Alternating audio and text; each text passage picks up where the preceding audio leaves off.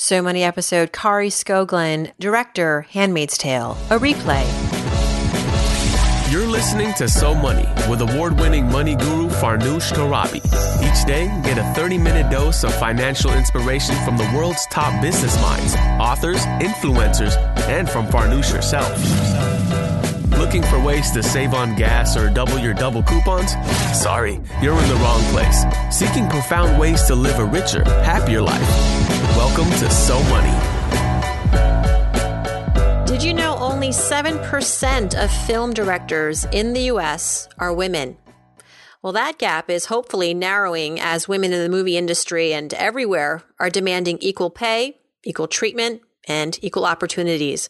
Our next guest is a rising star named by Hollywood Reporter as one of its 10 directors to watch. Welcome to So Money, everyone. I'm Farnoosh Torabi. Today, we're welcoming Kari Skogland to the show. She is an award winning director and producer known for her contributions to amazing popular shows like The Handmaid's Tale, the Walking Dead, The Americans, and House of Cards. You might have heard of a few of these or all of them. In fact, The Handmaid's Tale season two premieres today. So it's a special day for Kari. And she's a champion for women in the movie industry. She is a big believer in sweat equity, taking risks, reinventing yourself, and being smart with your money. But how does all that actually play out in the real world, in Kari's life? And what is a big ticket purchase that she is saving up for these days? Here's Kari Skogland. Kari Skogland, welcome to So Money. Great to have you on on Handmaid's Tale season 2 day. Thank you very much. I'm really looking forward to it. I know my husband is really looking forward to watching season two, and he was so excited to know that I was interviewing you as someone who has been following Handmaid's Tale since season one. He's been encouraging me to watch. Uh, I will say I have yet to see it. Uh, today is season two will be released on Hulu.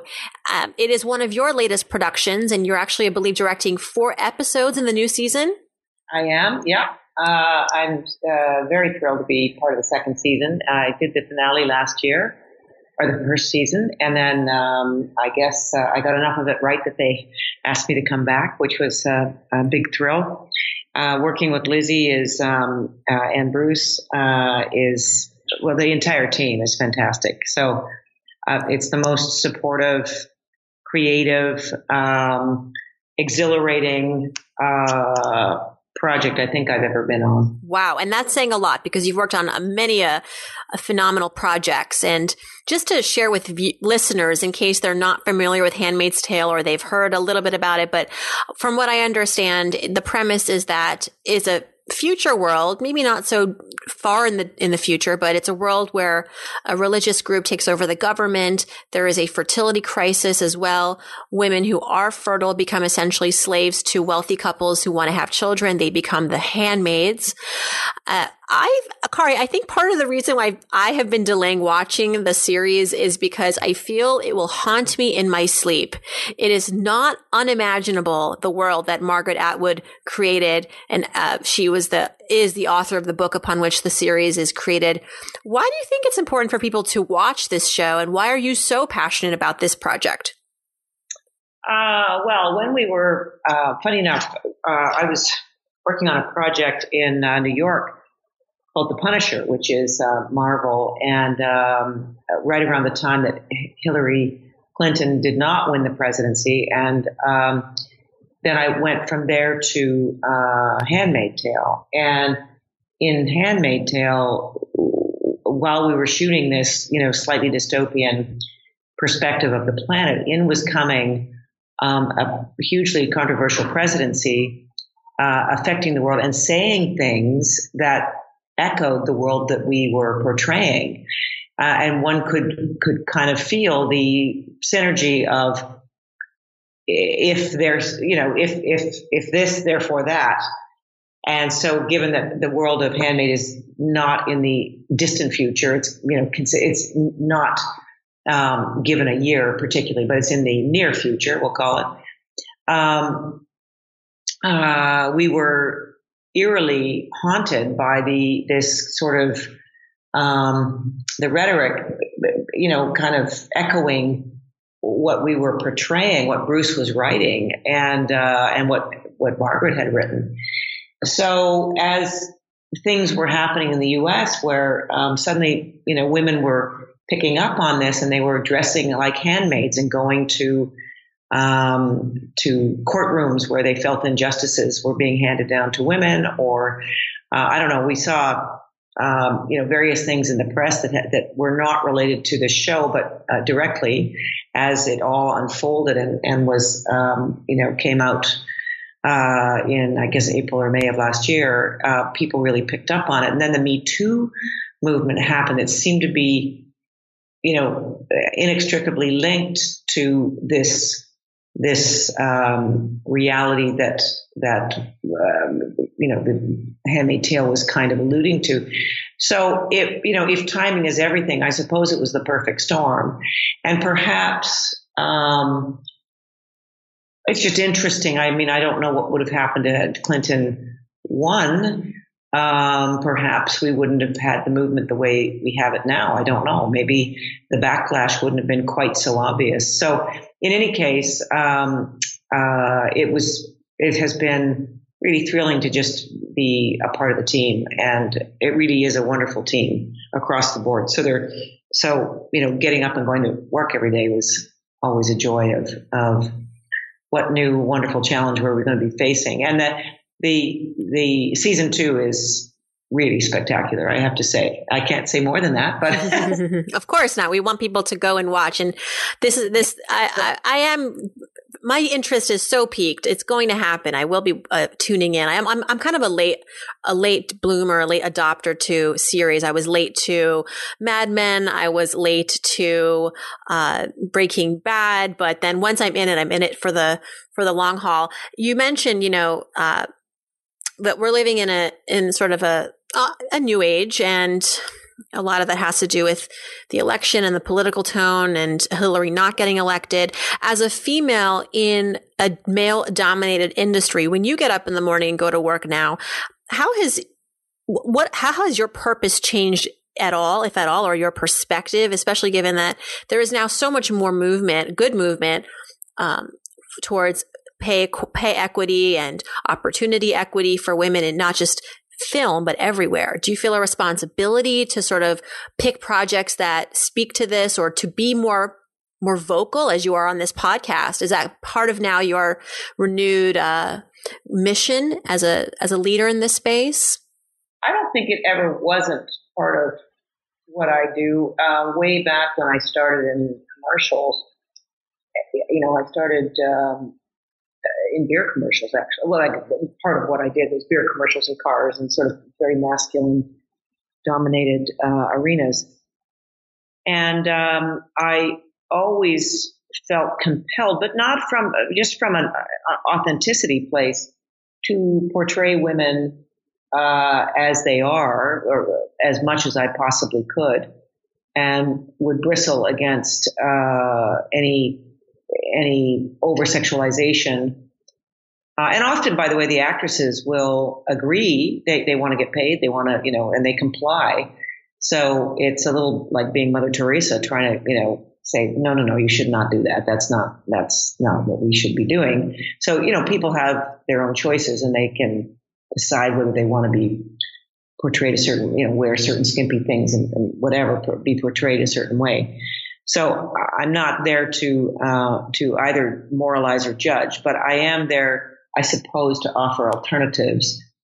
Um, I think, uh, you know, in the early days, um, eh, really up until very, very recently, I would say uh, the optics of being a female in this very male dominated business that catered caters, um, although it's I, I, think changing, but caters to a male um, uh, viewership whether it be feature television, the, the focus has always been on on male, even down to you know the protagonists are generally male with a female as the sidekick, uh, or any person of diversity as the sidekick to the white male lead, and that was just taken for granted, and nobody really thought differently, and they certainly didn't think that you could sell it which at the end of the day, all of these decisions are you know, economically based.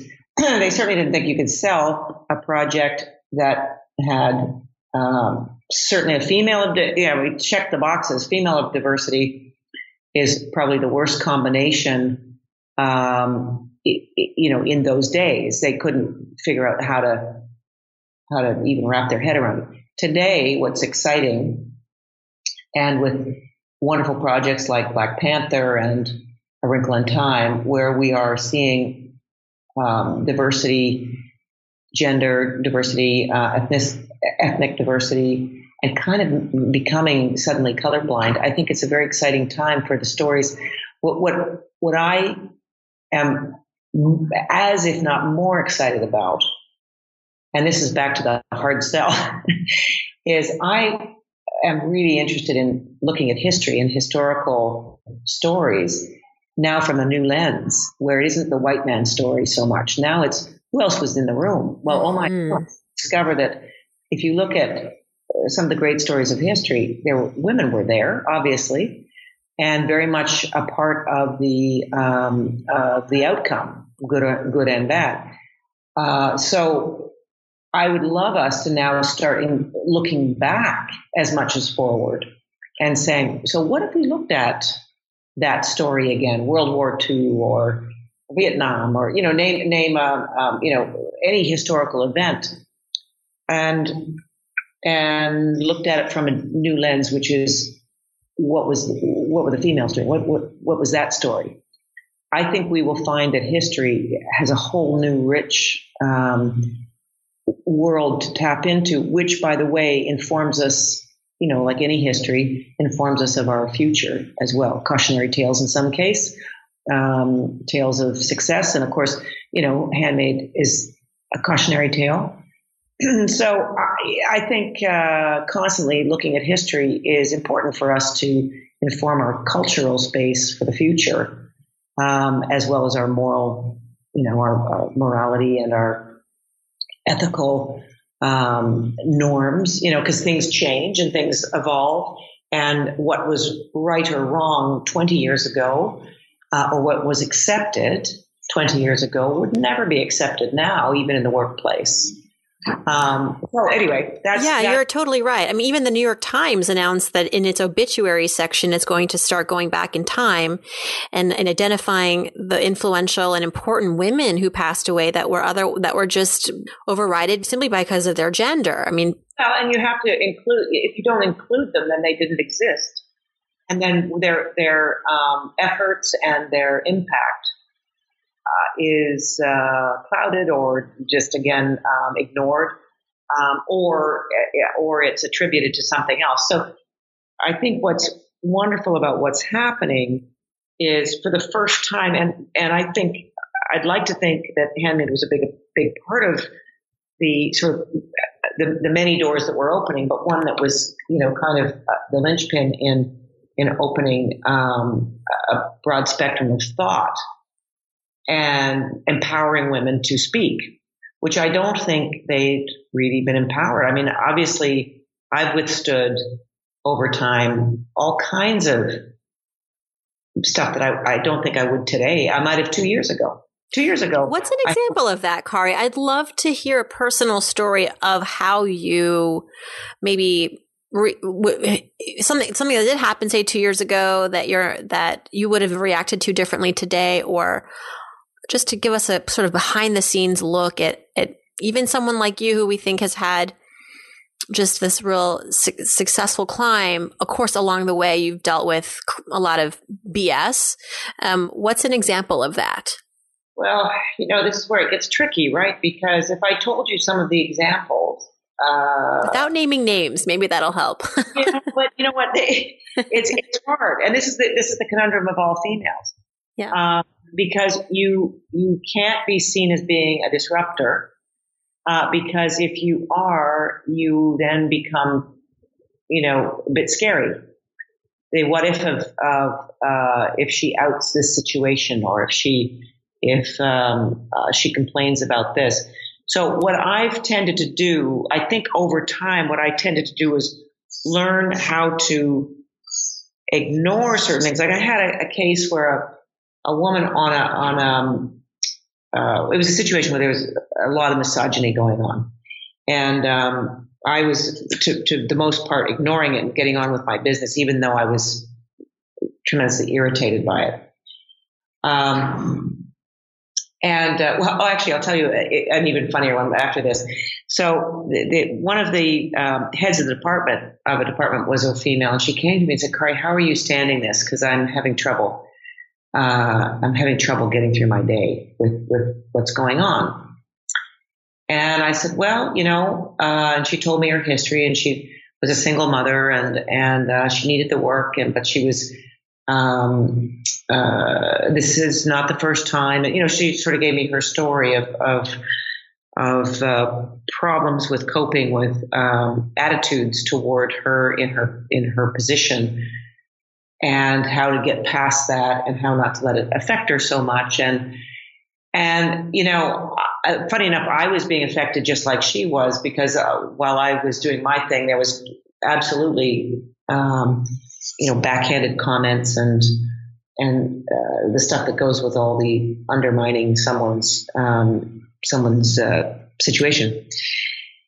And I didn't really know what to say to her other than muster on, ignore and, and muster on, because the only the the best uh, the best I, I, didn't I don't mean revenge. I mean the best uh, success is success. And generally speaking, the people of, of small minds like that uh, you know, two and three years later, I I've blown past them in my, you know, kind of eating my career dust.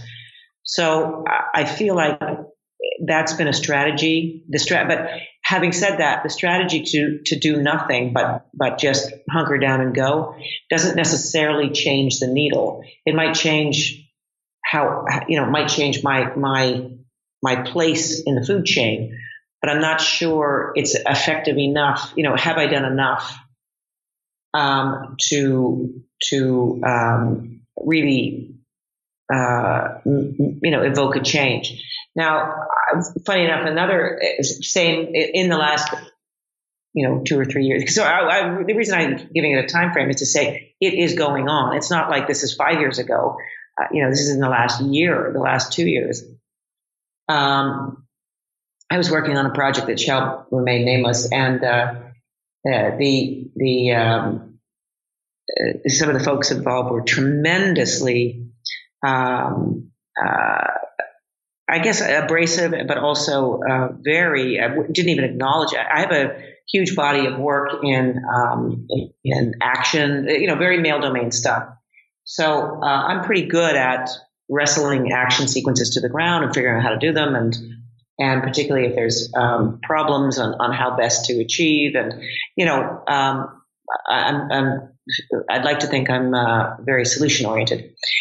Anyway, it was, we noticed, and the team, the, the crew, which happened to be an all male crew, was really behind me. I mean, all the heads of department were men, and um, uh, and you know, we they were funny enough. It was a crew out of England, and uh, they, they're Europeans tend to be much I have found to be uh, much less misogynistic, and, and women in, in the film community, um, uh, you know, there's much more gender equality in terms of uh, how everyone's treated. In any case, um, so I, we we laughed. We we realized that every time I opened my mouth, it was as if I hadn't spoken, and literally down to my AD. Um, uh, so we decided, okay, the best way to, to get something through the system is that we talk about it and we decide what we're going to do. And then I would let my male AD, my assistant director, um, he would be the one to present the idea because otherwise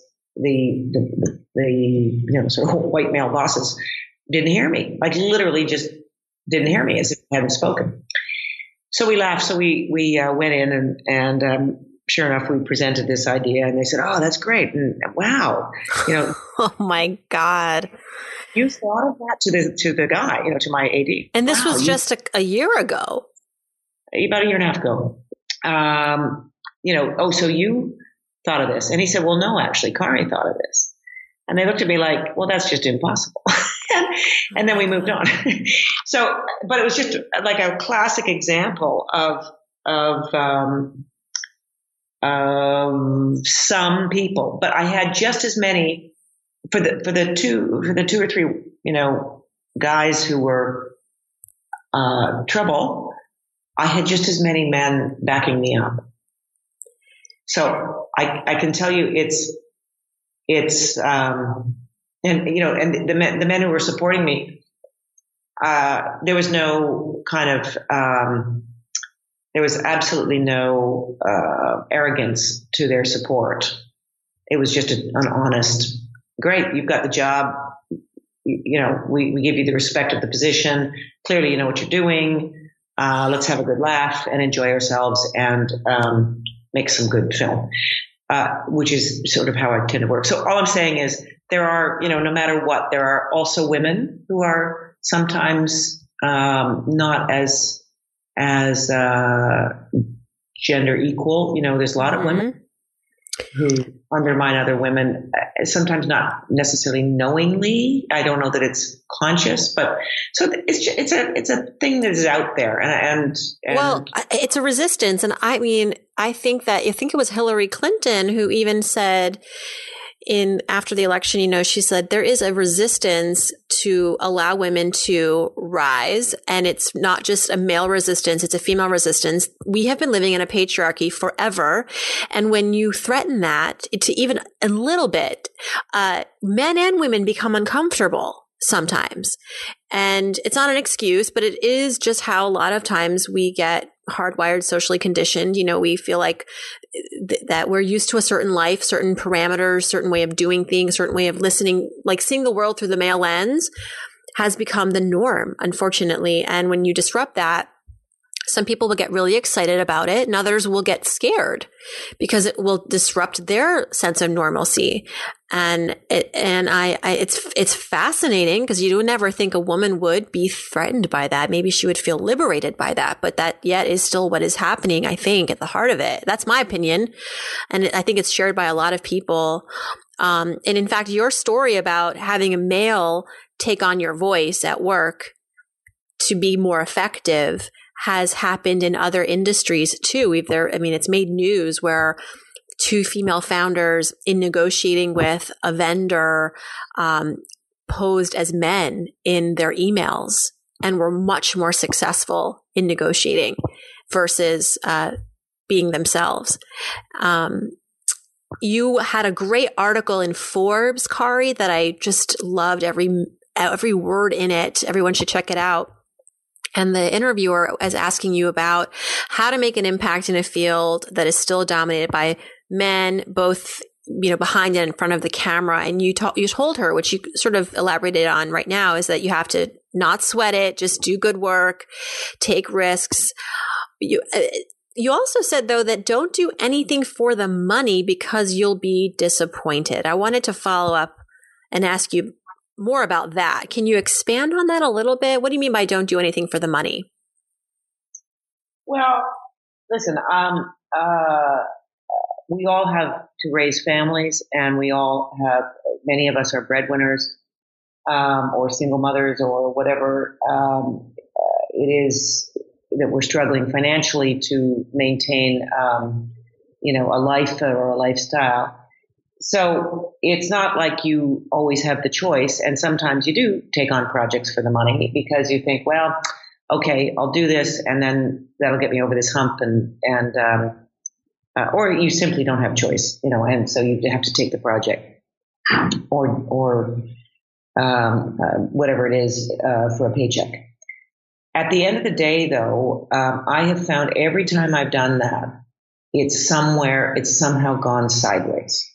I actually haven't moved forward. I've moved either backwards, and the money has not compensated for the the loss of time or or the you know the the tarring and feathering you get as a result of um, because often the money comes with you know some choice right like you're either polishing a turd or you uh, you're um, there's a trade off. there's a trade off. You're, you're dealing with people that aren't very good, you know, aren't nice. Uh, one of the big things is, I think the best advice I got from actually a gentleman that um, I often call when I'm uh, facing something tricky, and I'll call him as my mentor. And he said, you know, the most important thing is to work with elegant people. And I thought that was a beautiful way of putting how to choose how to how to look at a project and is it worth the time and effort that you're going to put into it because let's assume that for every you know on the freelance market but even in in uh, in um, you know a sort of paid position where you're on a contract basis you're still going to give it your best the assumption is you're going to you know there'll be a lot of extra hours a lot of sacrificing um, and a lot of um, uh, yourself put into it. So that's your life. That's your life, effort, blood, um, spirit, whatever you want to call it, going into something. So you got to make sure you're investing that really well.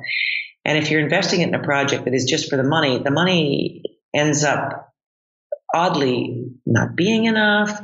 You get fired. You the the job is just never going to get past what it is. You can't pull it out of its out of its terrible place. You, you're working with people that make you feel bad. You know, whatever it is, it's it's not why you do what you do. So I think every time I've done that, I have regretted it and thought I just wasted some very precious time.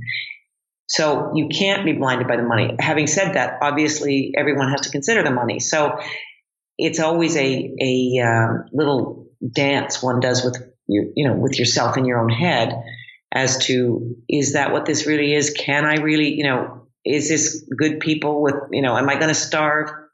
But w- good work begats good work, and so somehow out of something that might be you make no money on. It's it's sweat equity, which I do a lot of. Out of that comes, you know, the rest. So the money, I think, what I've decided to trust is that the money takes care of itself somehow. If you just continue to focus on on the people you work with and the and the good work, you know, the, the caliber of work that you are churning out, the rest kind of takes care of itself.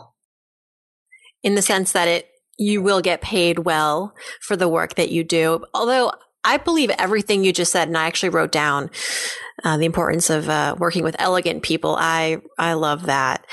I have heard in recent weeks and months with the whole Me Too movement and Time's Up that some female creators and performers believe that money is actually what gives them agency, this ability to walk away from a threatening situation at work, to say no to jobs that they feel degrades them, having a nest egg. And that doesn't always, it's like sort of, you know, what comes first, the job or the money? Uh, but I will say that having savings or having a stream of income that is steady gives particularly women agency and a much needed power to say no in an industry that sometimes wants to compromise them. So how do you how do you react to that? Because I do you think that's true first of all? And and so what would and what would be your advice to somebody who's maybe just starting out and is is grappling with well, do I do work that I can do to build a nest egg and then I can be more selective? Or do I just try to find a way to, you know, work do meaningful work that is respectful of me, even though it may not be the best paycheck at the end of the day? Well, I think you have to. Um, uh, it's it's a constant balance, and you're not always in balance. Um, you know, I support my family, and so, uh, and I want to give my family um, a real adventure in life, and um, so I'm very conscious of I'm conscious of what money represents because I, I, grew up with a single mother who um, uh, supported, you know, had to support two young kids and uh, watched the stresses and struggles of what that was. And uh, I experienced, you know, being really struggling for, um, uh, you know, uh, we were economically very challenged, which taught me a lot, but also made me one respect money, but two fearful of not having money. And I think as I've become a little bit older, maybe more established, so I feel less vulnerable um, and settled. I'm actually a little bit. I'm. I'm loosening up my my grip, my you know sort of chokehold on money, because actually time is more precious uh, money you can money can come and go, and I don't mean to sound cavalier. I, I'm obviously very careful with my money, and I'm I know how to I know how to save, and I know how to scrimp, and um, and have had to do it many times, and give my kids uh, stuff, and then sacrifice for myself. Um, so that they have, you know, something that I, um, I sort of live vicariously sometimes um, which is a, a stress, a stretch perhaps financially. But I think time and experience um, are so much more valuable, and we don't value them as much. So I watch um, people uh, in the same way make choices about their economic health over their their I want to say spiritual or emotional health. In other words, if you get up every morning and you're making a big paycheck, but you absolutely hate what you're doing or hate what you're churning out or, you know, then I think that's not only unhealthy, um, that money, you, you, you have a, a distance from the money. It's, you're not earning it the same way. And yet, or you're not earning it from a place of, of, um, feeling like the, you and the money are, are in, on the same wavelength. So I think you, you, um, that money's kind of toxic. When you're doing something even for a small paycheck that you love to do and you're working with people who you love to be around, um, you are so much more engaged with the planet with your own future and who you are and what mountains you can move as a result. Uh, that taking less money um, doesn't feel like you are sacrificing on the money side. And funny enough, it leads to projects or opportunities that are still with elegant people that give you more money, you know. So if so, or at least that's been my experience. So I've had my good years and my bad years, and and I I um, you know I know it's cyclical, and I try not to be afraid when I'm in the bad years or the or I you know the projects aren't coming or something has happened um, where I've got a, a, big gap between paychecks, and I'm thinking, oh my goodness, I've got you know school bills and and uh, the various things that I've committed to, um, mortgages and stuff to deal with. I just kind of trust that okay, something will happen. The the, the bottom's not going to fall out, and um, and keep up the good work. Now, you know, that's easy for me to say because I've been building towards this for a while. So when you're starting out, um, of course, it's it's a little scarier because you, you're not falling back on on a body of work or um, or a, a, you know a resume that is um, galvanized and therefore you know uh, propelling you forward. What I can say though is work begets work, so be careful what you do. Yes. So if you you're only you, as good as your last project. so if you take a project for the money, but it tarnishes your your what you who you are, it may cost you more than it's giving you in the long run. So that's the calibration of every decision you have to make is this, yes, I'm going to get a paycheck, but actually, am I going to get a paycheck after I do this job because I've worked with inelegant people who are going to badmouth me mm, yeah. and I'm going to have a product that, that didn't, couldn't work from the beginning and I'm going to, you know, uh, right. So you have to really, it's, it's hard. hard. It's hard to assess that from the beginning, right? You may enter a project having all the highest of hopes and everyone is on their best behavior, but then they reveal themselves and the project reveals itself a little too late. I've had that happen to me where I've taken on a project. I was sort of blinded by the the glitz and glamour of the prospect of this project taking off and being really great for my career. And although I had, I always walk away trying to extract the positive and take away the positive, but I don't think I'll ever work with these people again. And I think the feeling is mutual. And I don't like that feeling. And I wouldn't have known it going in. It was just sort of once you're in a boilerplate, you know, situation, and, and I think making a movie or, and a lot of projects are very stressful and, and, you know, high stakes, a lot of money at stake. Um, you know, it's hard to stay elegant sometimes. No, listen, up. believe me, I know. And it's also hard. Uh, uh, obviously, vanity comes in there too, and you have to really uh, uh, uh evaluate who's right and who's wrong in a situation? Has has your own ego taken hold in a way that's not positive? Uh, I also several projects that I've been involved in. I got involved at a time when it was one thing, and then it morphed and changed, or certain people got involved, and it became much more toxic. And and you can't walk away. You are you you know you're you're involved. You're in. Um, you know, uh, I think um, you're you're constantly evaluating. Well, what is the now that it's changed? Is it is it good? No, it's not good. But I can't just walk away because I'm I there's too much at stake now. I'm I'm I'm a, a lead player in bringing this to the screen. So then, how do you turn that around? Sometimes you just can't. I've decided you yeah. just can't. But it will come around and bite you in the butt. You're still stuck mm. with the okay, huh? You still made your own bed, yeah. Yeah, but, exactly. Mm. So then, then, but you know what? The the the best. Um, you you look at these situations, and I think how you look at them is you turn them around and you go, "This has become that that person, perhaps this toxic person, has just become my best teacher." Mm-hmm. Yes. That's the and this situation has just become my university for you know, so you walk away realizing that actually, in the grand scheme of things, you're so much stronger for having gone through whatever it was. Um, and as a result, coming out of that, you're ready for the next challenge in with so much more, um, you know, ground behind you uh, and experience. I think those are what those situations are there for. That's a great way to put at it. That's a great perspective.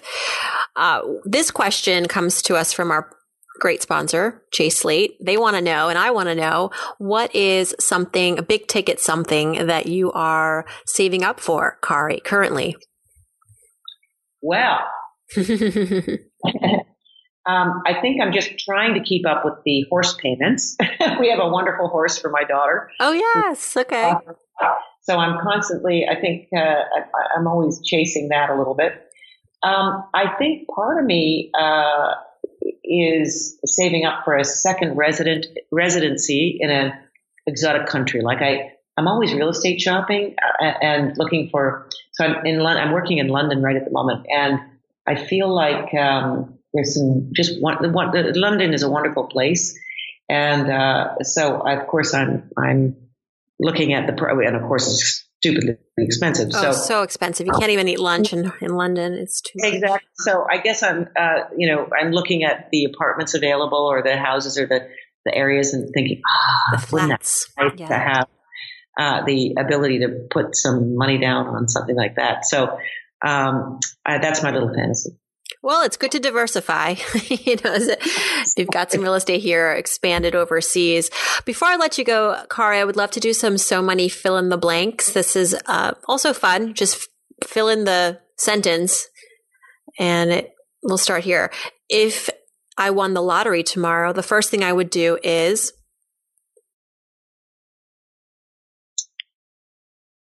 Well, wow. I, you know, I don't know. I guess I would, um, I think I would probably put the family together and go somewhere wonderful and exotic, maybe in our own private jet. Ooh. Uh, and just enjoy each other for as long as we could stand to, uh, a week. oh, and you'd buy that apartment in or house in London or the UK. Yeah. That's obviously yeah. on the, the that would be, list. Be on the list. Um, and or investing in one of my my my older daughter is uh, heavily involved in some of her own shows now, and I guess I could I could get one of those off the ground. And um, so yeah, I, I now now that you're opening that door, I'm thinking of all the many things I could do. yes. Lots of potential. All right. One thing I spend on that makes my life easier or better is travel. Yeah. Are you, um, I just interviewed a, a very wealthy entrepreneur who said she never t- uh, flies first class. She prefers economy. I couldn't wrap my head around that. Tell me what, how do you travel? Well, I travel a lot. Uh, I travel business. I don't, I mean, first is, is, um, a rare, uh, they're not even, it's not even available on the flights, but, um, I travel an awful lot. So I have recognize it, and I have to land and be able to, um, you know, perform in one form or another, walk into a meeting ready to go, or so I find these the, the the way to travel and take the stress because travel is actually quite stressful. So a bit of comfort, creature comforts, uh, be, have become quite important to me, and um, uh, tra- because I literally am in a plane, you know, two times a month on some long haul flights because I work a lot in Europe and and or Los Angeles, and uh, I'm often in four or five hour plane rides. Um, I find that little luxury uh, makes greases the wheels so much for me. I don't enjoy the the money saved uh, on the economy side. Having said that, um, if my entire family is flying and it's going to kill me financially, then we often hunker down and uh, you know I, I fly economy uh, if if it's a really big ticket item and it's a. Yes, yeah, makes sense. that makes sense. All right, how about this? One thing I wish I had learned about money growing up is. I think I wish I'd learned earlier not to revere it quite so much. Um, I I think, as I said before, time um, and experience is more important. And one of the things that my uh, father taught me, um, his sort of mantra was better, better to have lived like a king for a day than never to have lived like a king at all. And I think there's some wisdom in that. There's, you know, obviously one can't be foolhardy and drive, lose your house and lose your life. So you have to, you have to be um, uh, diligent about um, making sure you're living a safe existence. But I think you can um, recognize where family and experience those little those little luxuries that that make it something special uh, and memorable. Because certainly as a parent, you're creating memories for your children. That becomes, I think, more important than the oh, let's not do that because we need to save the money. Um, so wherever possible, I try to be a little bit extravagant here and there. Right. I think what you said about assessing value is so important because yes, you can save X dollars by doing something a certain way, but is it a, of greater value than than what you're losing on the other side as a result of of cutting corners or or doing it on the cheap? And um, it's an important kind of calculation to always be having in the back of our minds as we make all sorts of financial decisions. And how about this one? When I donate, I like to give to blank because.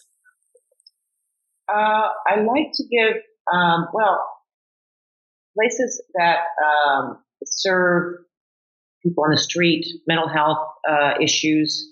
So um, I tend to, you know, feeding, making sure that uh, housing and, and food basically um, for people on the street is where I tend to donate, and children, thing to do with children um, in foreign countries uh, where the, you know where children aren't as um, protected as some of the North American or Westernized kids. So that, but particularly mental health issues, I think that's where we're lacking, and it's very, and it's not giving money to people on the street because often um, at that point they're on, they're potentially their own worst enemies. It's really to give uh, where they're going to be safe and uh, you know to try and um, so some place where they can be warm and be fed is a more effective way to spend that money than to give it to them directly where it, they might make an unwise choice. Hmm. All right. And last but not least, I'm Kari Skogland. I'm so money because. I'm so money because I hope that I'm finding a rich, balanced life that is going to be effective, make a difference, move the needle, and um, leave a legacy. Well, your work is certainly moving the needle. Thank you so much. Handmaid's Tale released today, second season on Hulu. We look forward to that. And um, best wishes to you, Kari. I really appreciate you coming on the show and and being you. Thank you so much. Oh, well, my pleasure, and it was great meeting you. And uh, best of luck. I hope our paths cross again soon. Likewise. Thank you. The Handmaid's Tale season two again premieres today on Hulu. And we have all the links back at so moneypodcast.com to learn more about Kari's company, Mad Rabbit. Kari is also on Twitter at Kari Skogland. Thanks for tuning in, everyone. Happy watching, and I hope your day is so money.